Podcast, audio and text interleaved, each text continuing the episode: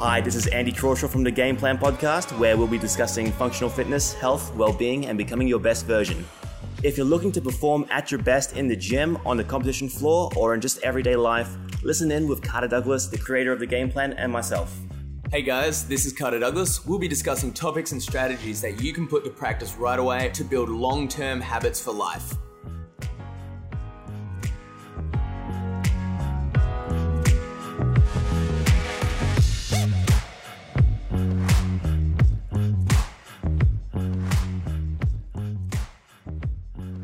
Hey guys, this is episode three of the Game Plan Podcast. Welcome. And uh, firstly, I, I know I said this in the last episode that we weren't going to bring up the virus, but I think if we didn't, it'll be just weird at this point. Just, you know, it's kind of in the culture now, it's a part of our lives globally. So let's talk a little bit about survival.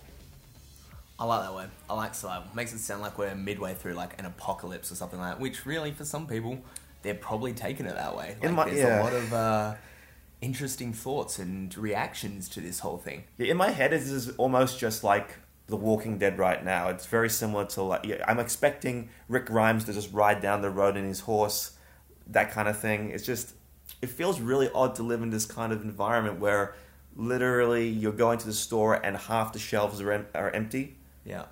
and it's just a strange uh, kind of process. I guess we're trying to like.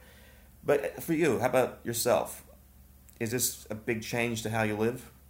I think the hardest part has been like as you experienced with me this morning when we went into that coffee shop. Walk in there and you know we're putting cash in a tub now, or getting told that we have to pay by card, and you know there's that what one and a half or couple of meter barrier between myself and the barista, and you know we had to walk in a certain direction and out a certain direction in the coffee shop. Yeah, it's actually quite triggering. It's like it's it's it's an anger-inducing time in, in anyone's life. I feel.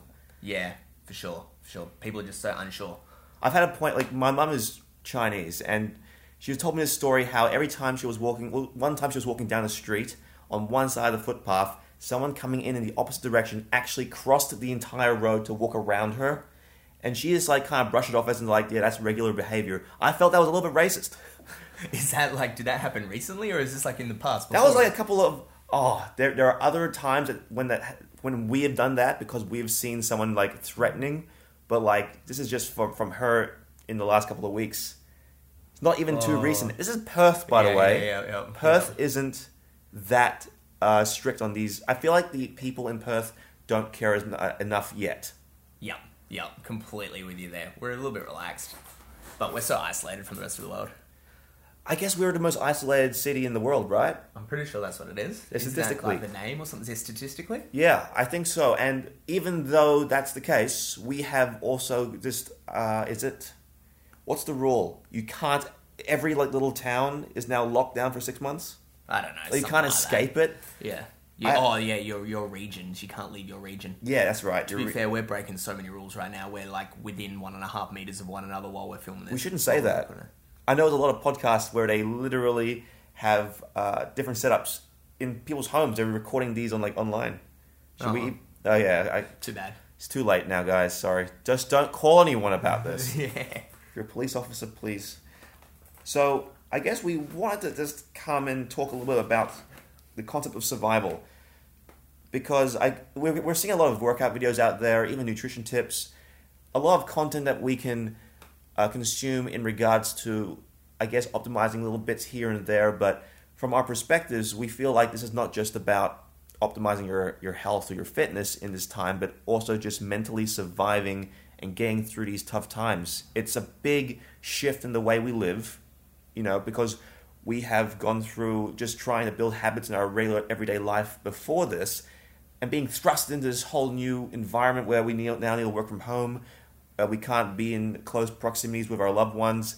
It's throwing everything out of whack, and we kind of need to almost adjust our habits to apply to this type of lifestyle moving forward in the next couple of uh, weeks or months or how long it's going to be.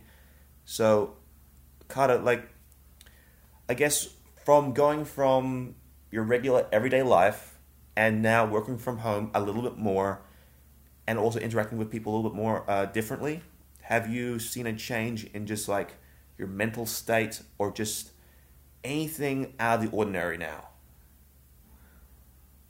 Yeah, that's a good question. So, in general, with this one, like my mental state behind all this, I personally love change. So, not saying that this is a massive positive thing, but anything that gets thrown my direction like this, I really love it because I am using this time to do a lot of things that I've wanted to do for a while that I've never been able to do. So, this for me, I'm seeing as a massive opportunity. And that is the way I'm approaching it. Obviously, yeah, you know, like I'm missing being able to be in the gym and coach people. I'm missing that sort of social aspect, but I feel like that is counterbalanced by so much more positive that I can do in other aspects and areas of my life. I, I agree with, uh, with that actually. Yeah, I feel like it's a very healthy way of looking at it as well. Just seeing that this the time that you have now available for yourself and just to develop yourself, it's now so much bigger than it ever was. Yeah. So we can now spend a little bit more time, I guess, reading the books that we have been putting on the back burner, doing the courses. What specifically have you uh, started doing differently? So my mornings, my mornings are nowhere near as rushed as what they used to be before. It was pretty much get up, get out of bed, start start the day instantly. I've taken a little bit more relaxed attitude to the morning, gone and process my day. I'll go buy a coffee or make a coffee, then come back to home, write down my plans for that day. A real methodical way to plan out the rest of my day every single morning, rather than before it was like rushed and I felt instead of uh, responding to the morning and responding to waking up, I was reacting to the morning and reacting to waking up. That's interesting. I feel I, I got the same kind of uh, flow now with the mornings uh, too. Like I'm, I'm waking up a lot later. Mm. I'm actually getting like a proper amount of sleep. I Which feel is big for Andy if you know him. yeah, like oh, I think in the past, like in the last 16 weeks, it's been like five hours interrupted sleep, and now it's I've been waking up at 7 a.m. I feel great, but at the same time, the reason why I think that's the case isn't just because. No, that's the thing. We can't really maintain it because everyone else is kind of in the same seat. They're they're also probably a little bit slower to get up and being a little bit more methodical, and as a result, you don't feel that pressure externally from people going uh, asking you for things uh, or, or checking your emails and responding. Do you think this is something that's a, a healthy thing? A healthy thing now that would probably sabotage us going into or back into a hectic lifestyle after? Ooh, yeah, that's a tough one. I haven't really thought that much into it, but my initial thoughts, just after you asked me that question, is if any of you guys have read the book Perfect Day Formula, hmm. it's literally, and we'll talk a little bit more about books later on, but Perfect Day Formula, it's a great one about literally creating the formula for your perfect day. And I believe that the process that I'm setting up right now would be sure, maybe I'm taking a little bit more lax than what I should, but this would add some of these things that I'm working on now would be a massive part in creating my perfect day. So every single day, what I would love to be able to do and how I would uh, organize it would probably match some of the things that I'm doing right now. Yeah, okay. I guess now you talk about it, I feel like because everyone is in the same position, that this might be embedded into our culture a little bit more, having a little more time on our hands to set the day up in the way that we want to set it up, so that we can have a good you know rest of the day and week. So mm-hmm. perhaps this is actually a positive thing that we may not go away from in the future. Hopefully, that this is like a positive thing that comes out of this entire chaos. So, perfect day. What else would you add to your morning? You think? Phew. Based off that book even because I know in that book they'll probably talk about you know morning journaling. I guess everyone's different, right? Yep, yep. Everyone's different there. And in that book, it really does talk about that. Like, it gives you recommendations for how to set, well, the author Craig Ballantyne, it talks about his perfect day as well as ways for you to implement yours. And he very much is a journaler. He loves, you know, writing stuff down and whatnot. Other people, not as much. Me personally, I'm not a journaler. I love writing purely notes or even like little sticky notes and sticking it to my desk underneath my computer of what I need to do for that day or even you know the notes app on my phone but I'm not the sort of person to write a lot about my day or you know what has happened, my my emotions, my feelings, all that sort of stuff. Okay.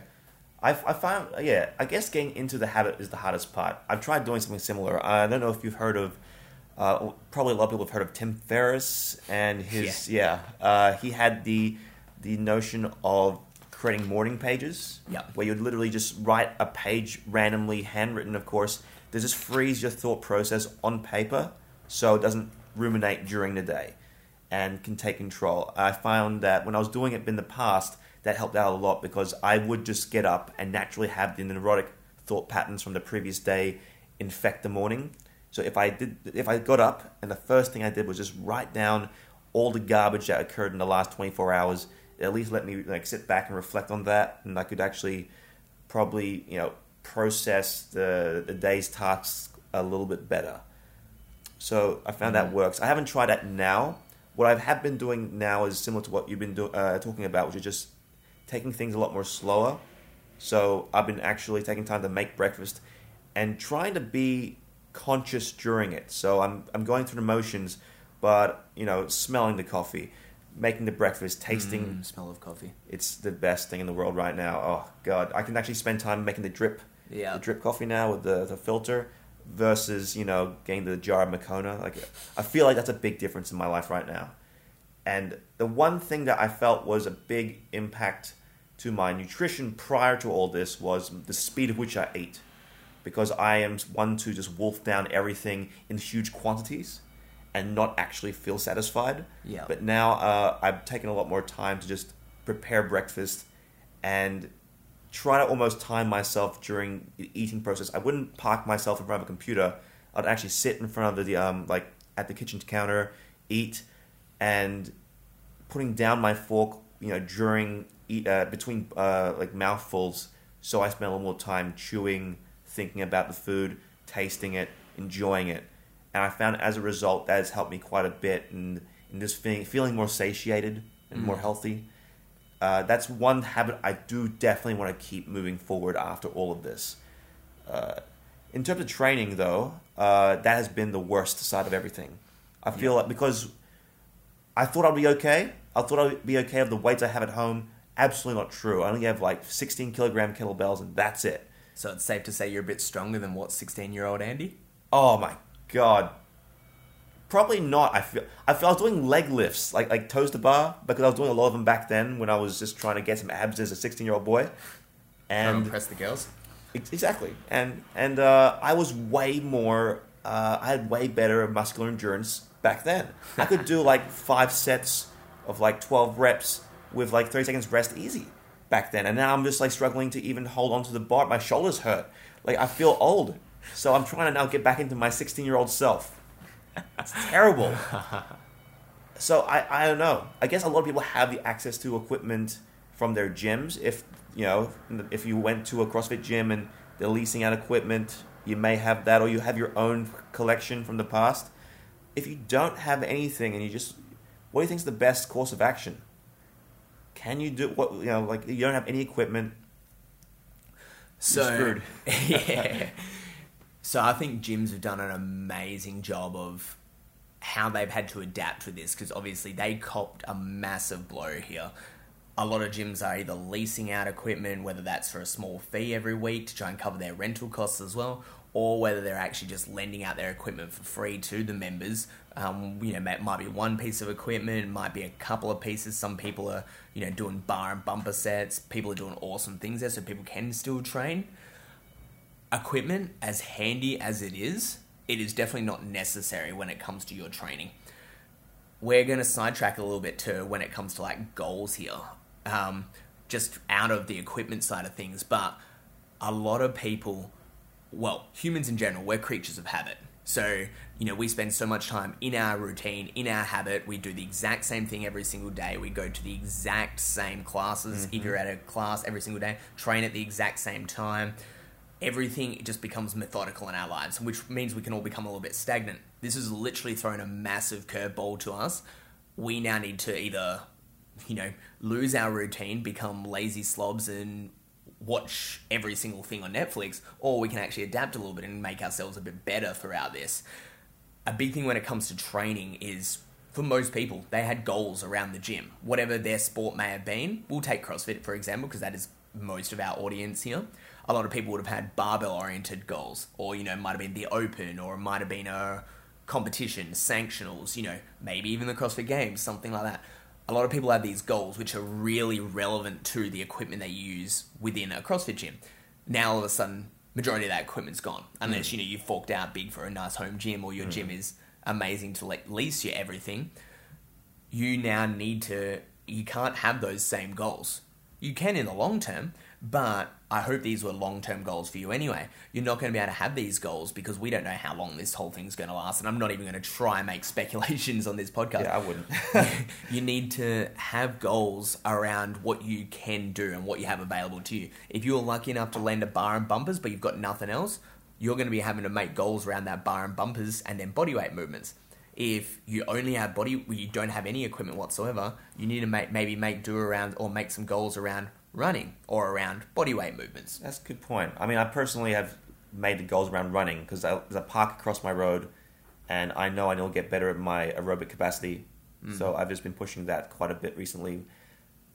But is it unrealistic to think that maybe even with the light weights that you have at home, or you know, even if it's like you know you're putting, you're, you're fashioning two chairs and a broomstick together and you're making like a barbell, is it unreal, unrealistic to think that if you really worked hard at it, that you can actually improve on your fitness so when you come back to the gym you're actually better Oh, it is definitely not unrealistic whatsoever. I've had this conversation with a fair few people at the moment, and I can guarantee that a lot of the people I'm working with are going to come out of this as better human beings in general in some form of a physical capacity.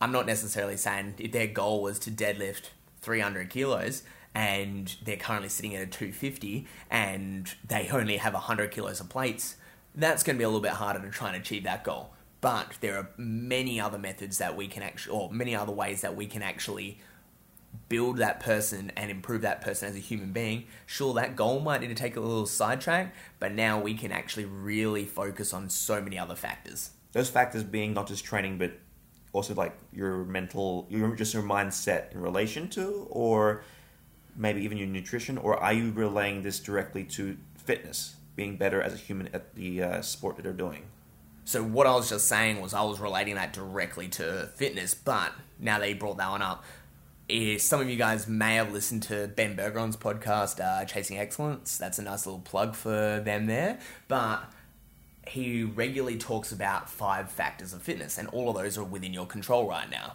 You know, those are nutrition, exercise, sleep, mindset, and your relationships. So, if you're talking about those ones, you know, you can easily control your nutrition right now. You can easily, well, most people should be able to control their sleep more now than they used to be able to. Uh, their training, Definitely. you can still train, you can still uh, focus on your training and focus on your exercise. It may just look slightly different. A lot of people are just taking the playing the victim card right now and just not training or, you know, saying, I can't do what I normally do, so they're just not doing anything at all. right so back to your original point which was taking full uh, responsibility for yourself and also taking a much uh, was, was, was what did you say before opportunity Yeah, making the most of the opportunity. That's right. So, not playing the victim was a big thing, I think, especially starting off where it's like, man, I don't have my 40 kilogram dumbbells. I can't build any strength in my chest now. Chess, Do I I- thought you bicep curled the 40s. You have to bicep them up to your like rack position so you can start doing, so you can start doing the bench. So, but with that said, uh, getting better in training from a training perspective, what are some of the um, examples you can probably give to that you've given to your clients to become better as humans in the context of training? So something that I've had a conversation with with the majority of my clients is redesigning their goals temporarily. A lot of people have um, goals when they're that are really fixed towards a target. You know, it might have been X weight on the deadlift, etc. So what I've tried shifting their mind to now is more of a process related goal. So something where they focus on actually getting up every single day, they focus on training, they focus on doing and going through the motions rather than actually the end result. So instead of it being a result oriented goal, focusing more on the process behind it, still having result oriented goals within that, but focusing on themselves actually doing the work to keep themselves health- healthy, to keep themselves fit, to actually work on their mental health as well as their actual physical health. A, a big thing that a lot of people I think miss is we a lot of us should know the term progressive overload. People seem to relate progressive overload directly and pretty much only to strength training. People seem to think, you know, week one you do five by five whatever lift at 100 kilos. Week two you do five by five at 105 kilos, and sweet, you're progressively overloading your system. You're getting yourself stronger.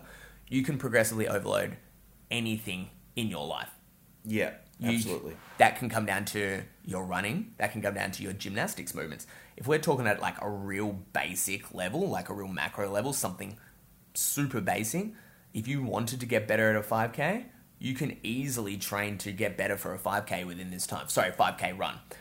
You can easily train to get better for a 5K run. And you and I had a big conversation about this one the other day. Um, we can also do the exact same when it comes to your body weight movements you know, I know a few people who technically want to, you know, pass the physical fitness test to become a police officer, and all of those movements, I'm pretty sure you, oh sorry, all those tests, I'm pretty sure you don't actually need a weight really besides like a sandbag for. So a lot of that stuff you could easily do at home. You can easily get better at push-ups. You can easily get better at the beep test, and people don't understand that you can progress yourself in that way a lot of people just think it's just throwing random movements together and random workouts together without actually taking into account overall volume accumulated that week.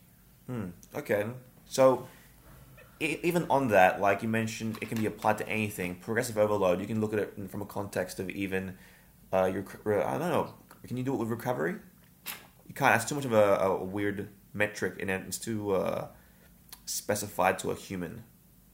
Yes. So maybe not. But maybe even nutrition, though.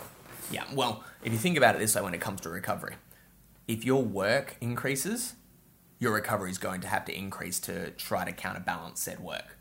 Right. Okay. So if you're working for one hour a week, whether that's training or actual work stress, one hour a week, you know, you need X amount of recovery dependent on the person to be able to uh, match that. If your training, or, or sorry, if your work all of a sudden increases to five hours a week, your recovery is going to have to increase as well to match that. So, in theory, one goes up, the other should in turn go up as well. So it's relational. Okay. Yeah. With all this, with all this said, I feel eh, personally, anyway, that uh, to help out with this whole process of, I guess, progressively overloading in other areas of your life, tracking has been a, has gone up a ton in this period of time. Like macros, I guess a lot of people already track them quite regularly, or some people do. I've tracked it even more now, just in case that you know I eat a little bit too much, and knowing that I'm more sedentary, uh, I need to have that um, that conscious behavior of how much am I eating, and kind of shifting other values to, in relation to that. So I know that I'm definitely not getting my ten thousand steps in every day. I'll have to eat a little bit less in terms of uh, caloric intake this uh, moment. Do you think that there's other areas you can start tracking, or are you tracking any uh, personally? Four. If anyone knows me, if you do know me, I personally struggle with it when it comes to me personally, anything to do with nutrition.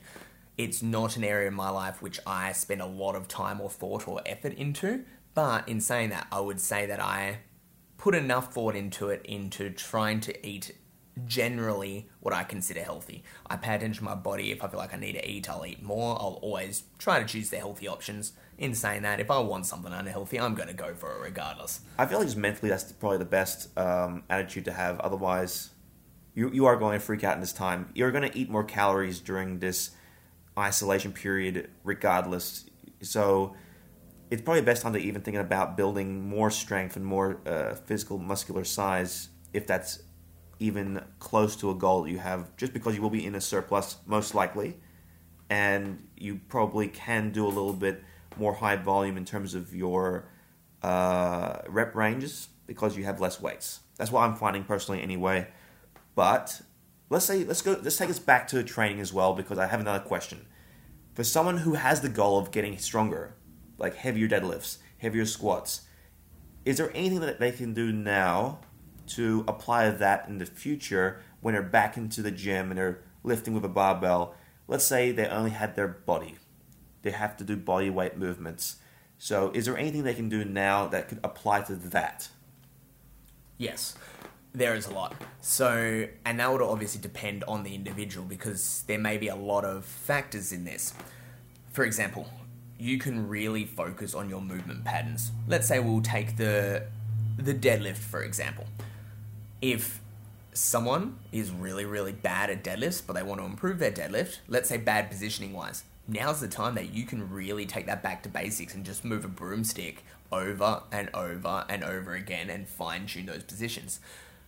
Using that same example as like a deadlift, if you go hard on a like a massive deadlift cycle and do a ton of reps, it takes a rare sort of human being to come out of that one without an absolutely cooked lower back or pelvis or hip region. Yes. So now is a perfect time that you can really build a lot of glute strength, a lot of lower back strength. You can do a lot of like almost isolation, isol- uh, the, the isolation or even rehab esque type movements to make sure that your system as a whole is stronger and healthier than it was before. So when you do come out of this, you can actually hit the ground running and go for it. Not too fast, guys, but you can actually go like ease yourself into a new cycle and be able to improve greatly. So, like glute bridges at high volume, you'd say?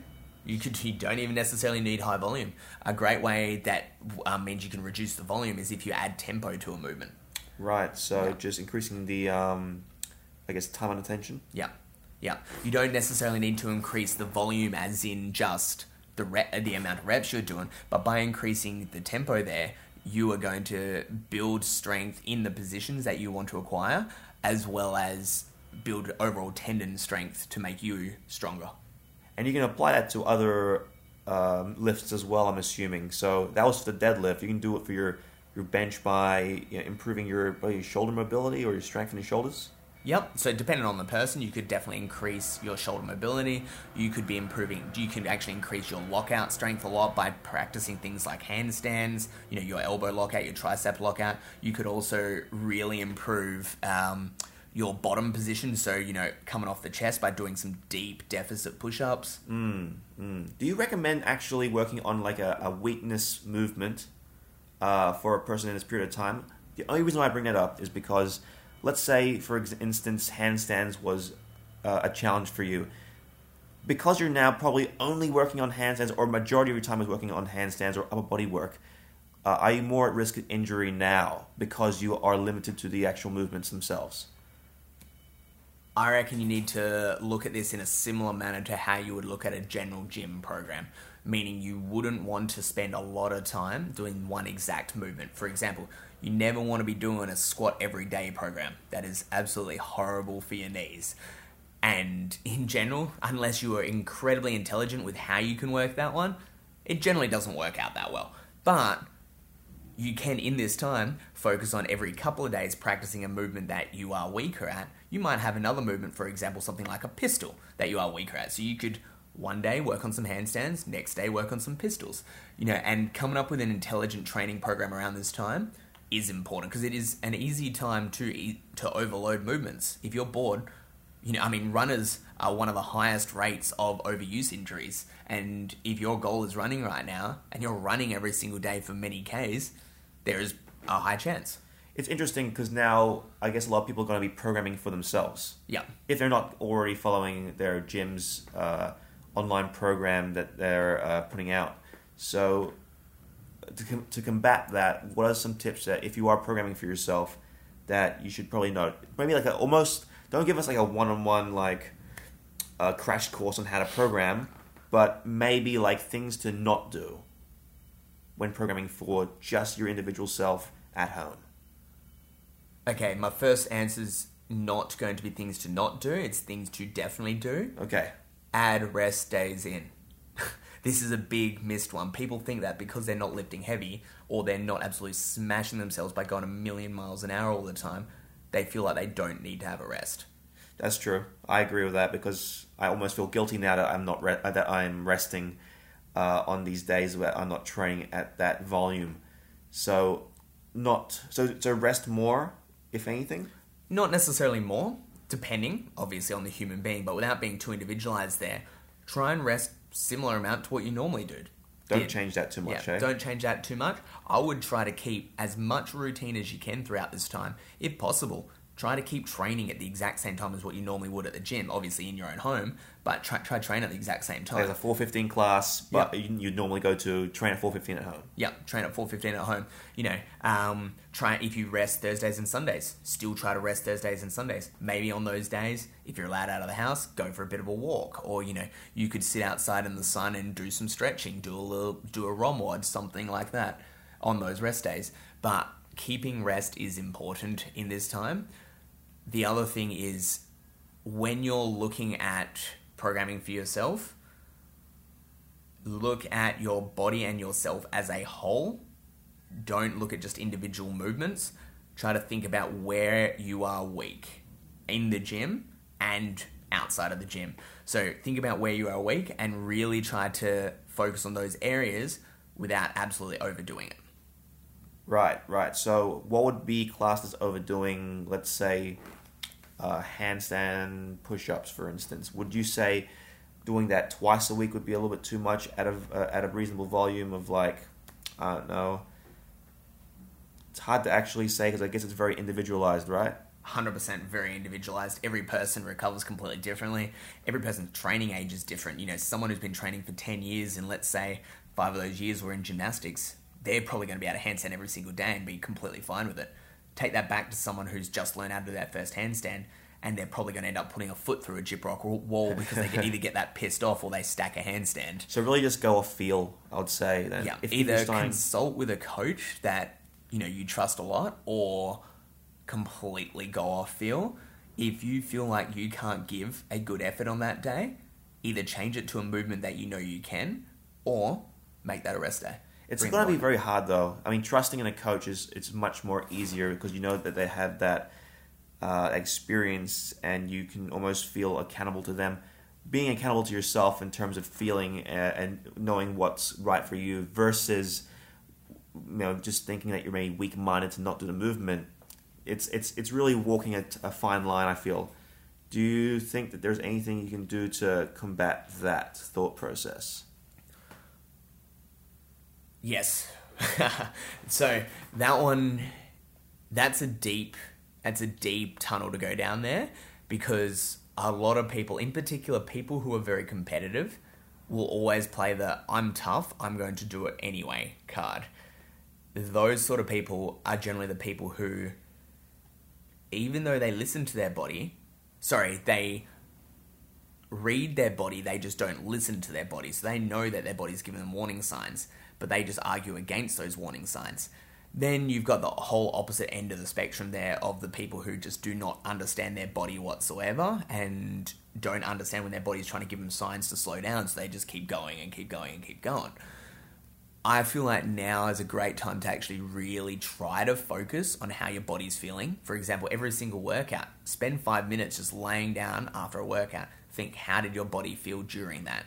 What do you believe you could have done better? Do you believe that that you gave your best on that day for that workout? So, paying attention and learning is going to be a great thing here because a lot of people go into the gym and they have no idea what they've done. They have no idea how they approached any of it. They just go in and they just work for the sake of working. Mm, I 100% agree with that. Uh, one thing, and just taking a, a bit of a sidestep here, like just taking time to really assess how your body is responding to certain stimuli during the day has been a big part of, of what's evolved, especially when now that I'm spending time with myself more isolated, because now I'm not just with my thoughts, I'm with how my thoughts um, uh, impact how I feel and how I actually work without having other stimulus like people interrupting or even motivating me. So, uh, in terms of like a mind process thing, like just knowing that certain parts of the day I'm going to feel a little bit more or less motivated, where I naturally would have a, an external stimulus to empower me or excite me and get me working harder, I now need to do that for myself.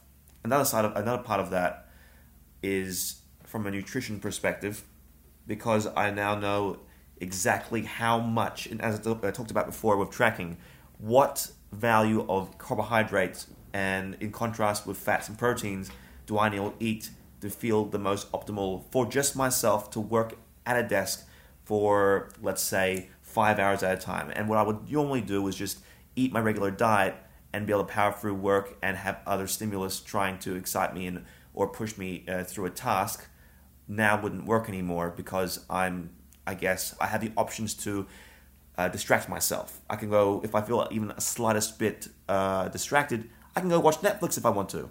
Mm. I can do all these things that would naturally not be in my uh, uh, it wouldn't be an option. So I now know that waking up and if I even have a, higher uh, carbohydrate um, breakfast, that would slow me right down for uh, because I guess I'm spiking my insulin perhaps at that point in time, allowing me to work less. Whereas if I went to work after a high carbohydrate diet, I know that at work I might even do a few you know walks around the block. I might train a little bit. I might be a little more active draining that insulin level a little bit faster so I can work for longer.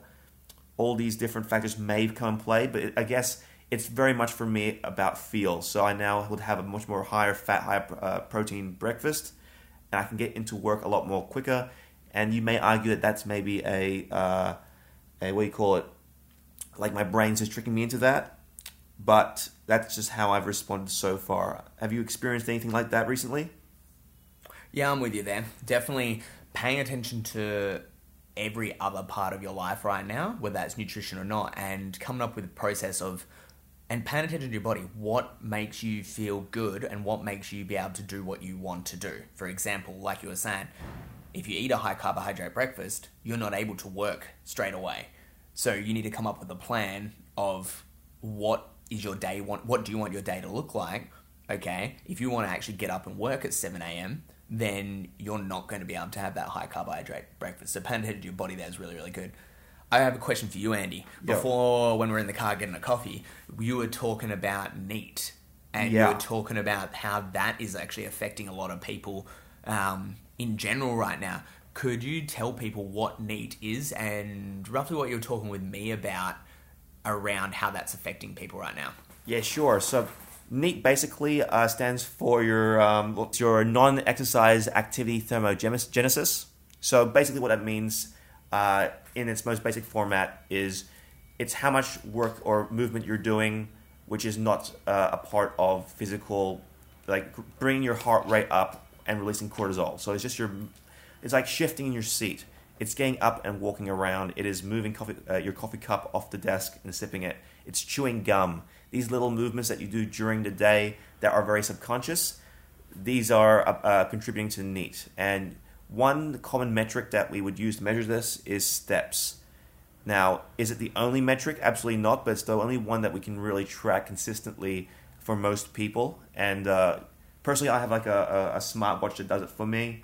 Uh, some people use Whoop, some people have other systems, Fitbit, but generally, that's a big factor in how we uh, regulate our uh, our weight loss or just our weight maintenance, our metabolism during um, every given day. So, what Carter was saying is how it's actually affecting us now.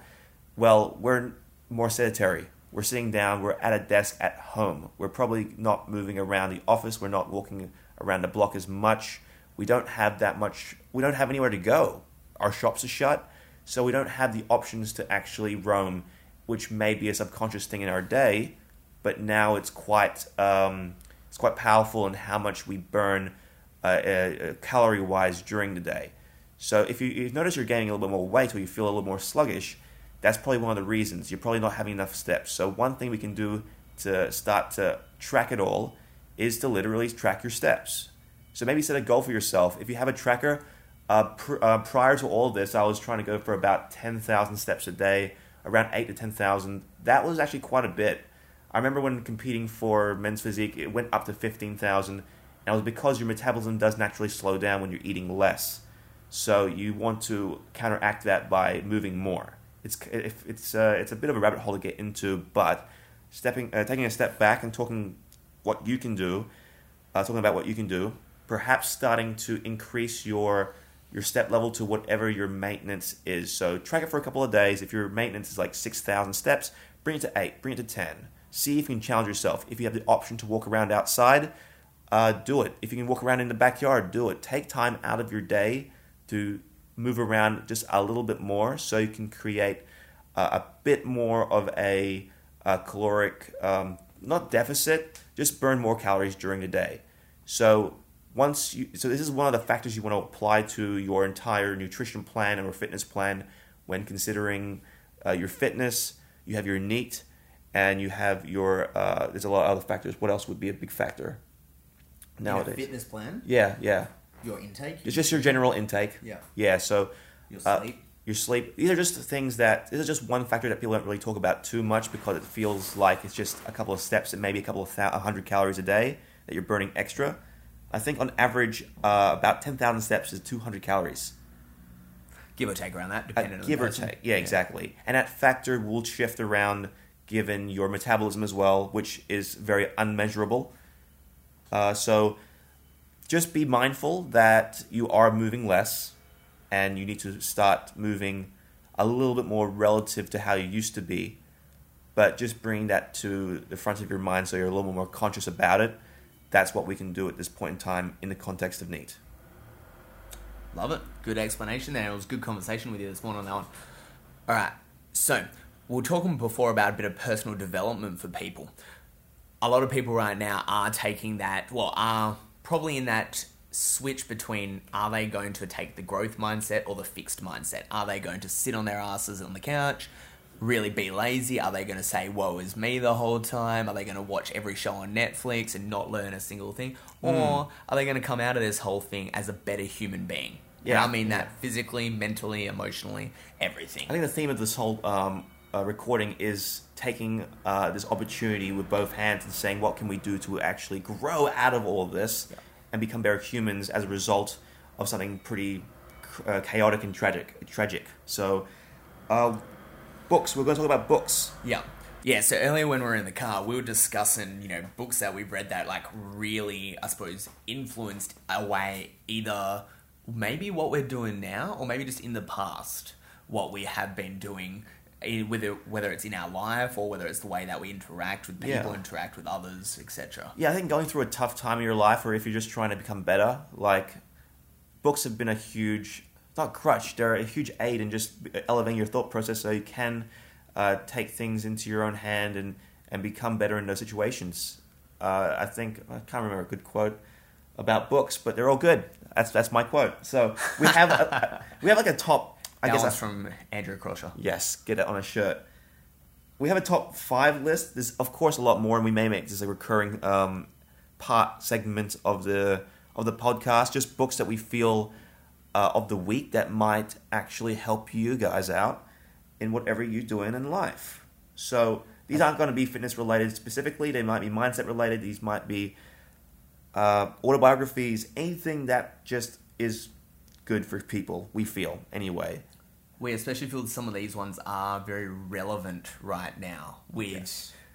everyone, like we were saying, being in that shift of mindset of, oh, I don't know what to be doing right now, I don't know how to better myself. So mm. these ones we find are just relevant for people right now to make themselves better human beings. That's right.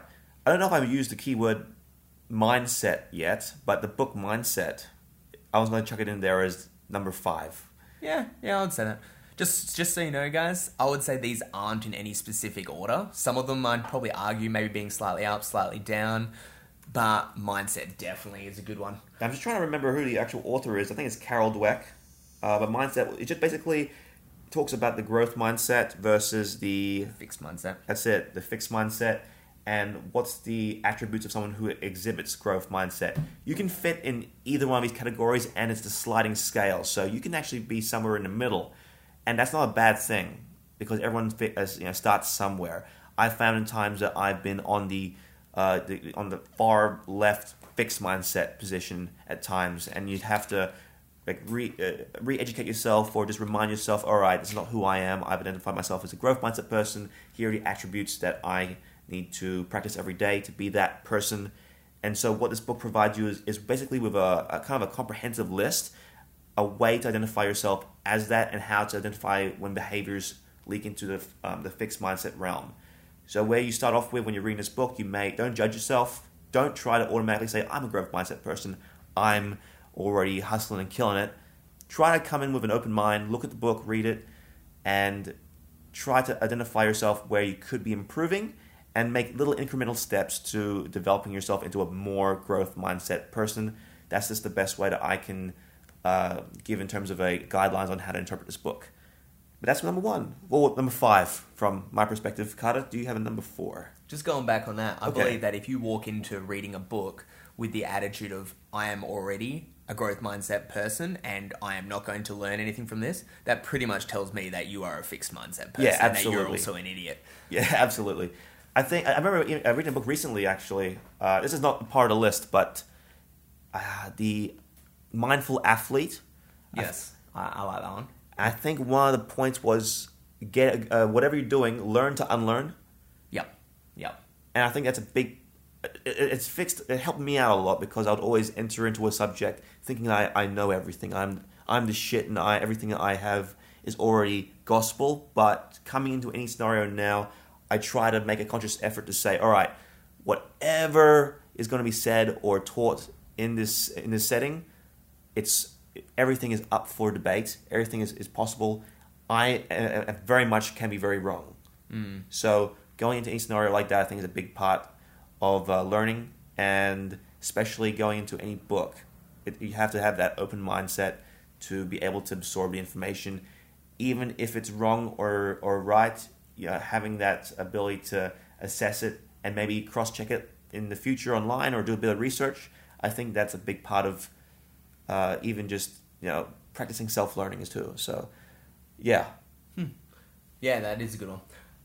Now, I'm not going to give as much of a full on uh, explanation here as what Andy just did. So, sorry guys, I'm not going to do like a full on um, that was accidental, but what is it, like a review of every single book we do. But one that is on my list, and reason why I chose this one is because it is short, it is sweet, it is something that you could bang out in easily a day, maybe two if you don't like reading that much, and you can start implementing it straight away. And I did reference it on this podcast before, and that is Perfect Day Formula. Hmm. There are much better books on the same topic, but I find this one is great in the way that it is simple, it is easy. If you don't like reading, you can read it. You can start implementing it straight away, and you can learn some big things on it. that's about Craig Ballantyne, right? Yes, yes. Yeah, I think I remember following him, him a lot on YouTube and just social media in general. He's a smart guy, and he does a lot of. I think he right now coaches uh, CEOs and just really uh, high level, high performing people now. Uh, so you can definitely take a lot out of what he has to say in that book. I haven't personally read it, but it's definitely on my list. I might just borrow it afterwards. Yep, yep. Cool. Uh, do you want to talk about? Let's talk about number three. Yeah. And this is like I think the most talked about book in the personal development realm ever. Like this is this is Yeah. this is my second personal development book I've ever read, uh, and it's How to Win Friends and Influence People. And if you haven't read this book, that's why it's on this list because it is a bare essential in terms of how to behave in life. I feel it, it taught me a lot of like I remember reading it for the first time, and because I was quite new to personal development, it felt like a book of spells and like magic. It was like personal development, but it's like wow, you actually have the ability to not manipulate your environment, but manip- manipulate the way you respond to it. Yep. And I love that. I love the whole process of react versus respond with everything that you do. Exactly. And um, so basically, the book, a quick little sum up of it is it's just how to not be a piece of shit, really. Pretty much. Uh, I also think it's real relevant to people right now, purely because people are spending less time around other people. People aren't being as social right now. Some people, you know, we've all met those people. Some people really need a lesson in actually learning how to be around other people, you know, how to win friends and how mm. to influence people. So it's a great time right now because you're not actually getting the experience of spending time with others. Sit down, read a book on it, and learn something. Yes, right. I guarantee, like the really high performers out there, and I'm talking like alpha types, they've read this book or have at least, you know, would recommend it because it's just very well known. Um, Kai, do you have a number two you reckon you could uh, recommend?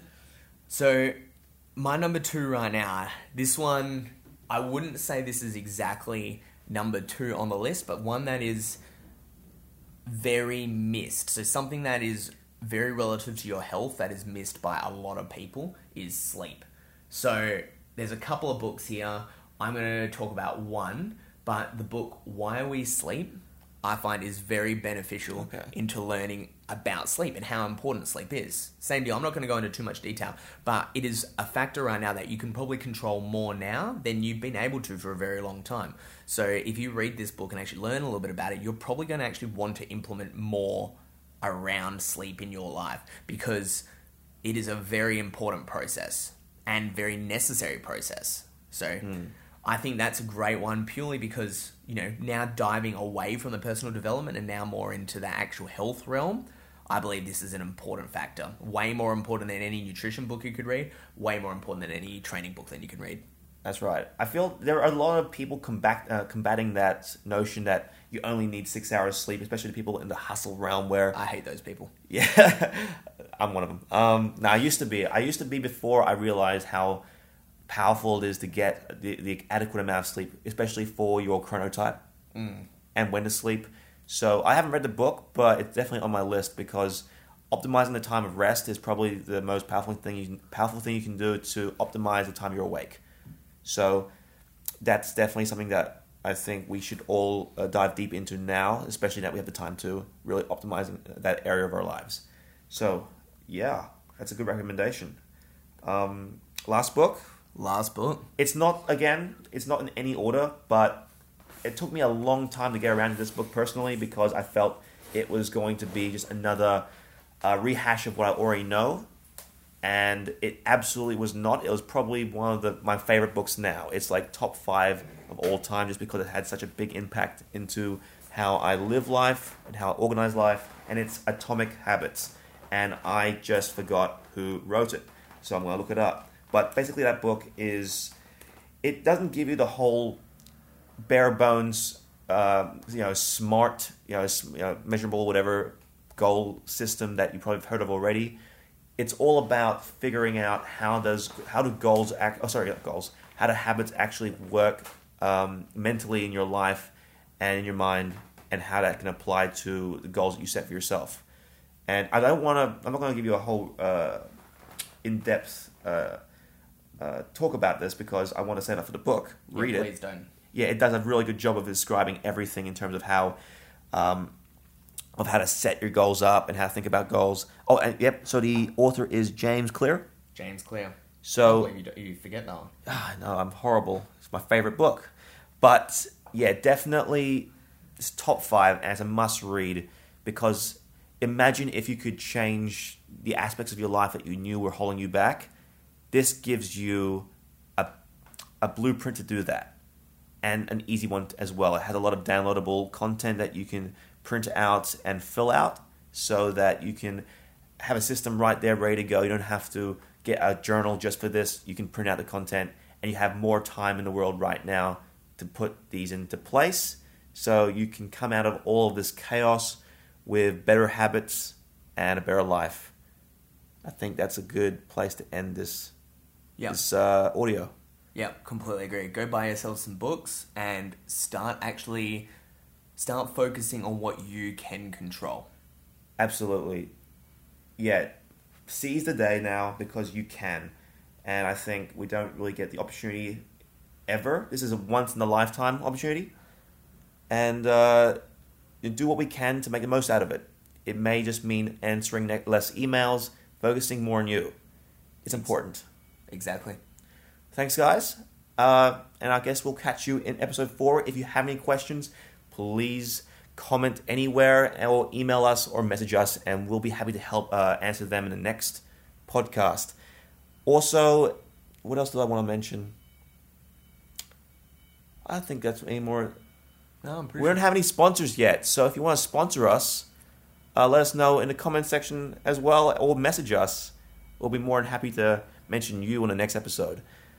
And uh, yeah, of course, check us out online. Uh, go to our social media, like us if you could, and we'd really appreciate you. Like the people that spend just even a few minutes giving us a bit of a review on iTunes or Google Podcast. Like you guys mean the most to us. Not the most. You mean a lot to us. You all mean the most to us. So Don't get too sappy. yeah, I only like the guys that review us. So, anyway, thank you so much for listening, and we'll catch you in the next episode. Carter, any closing remarks? No, nothing at all. Stay safe, stay healthy. We'll catch you. See you guys.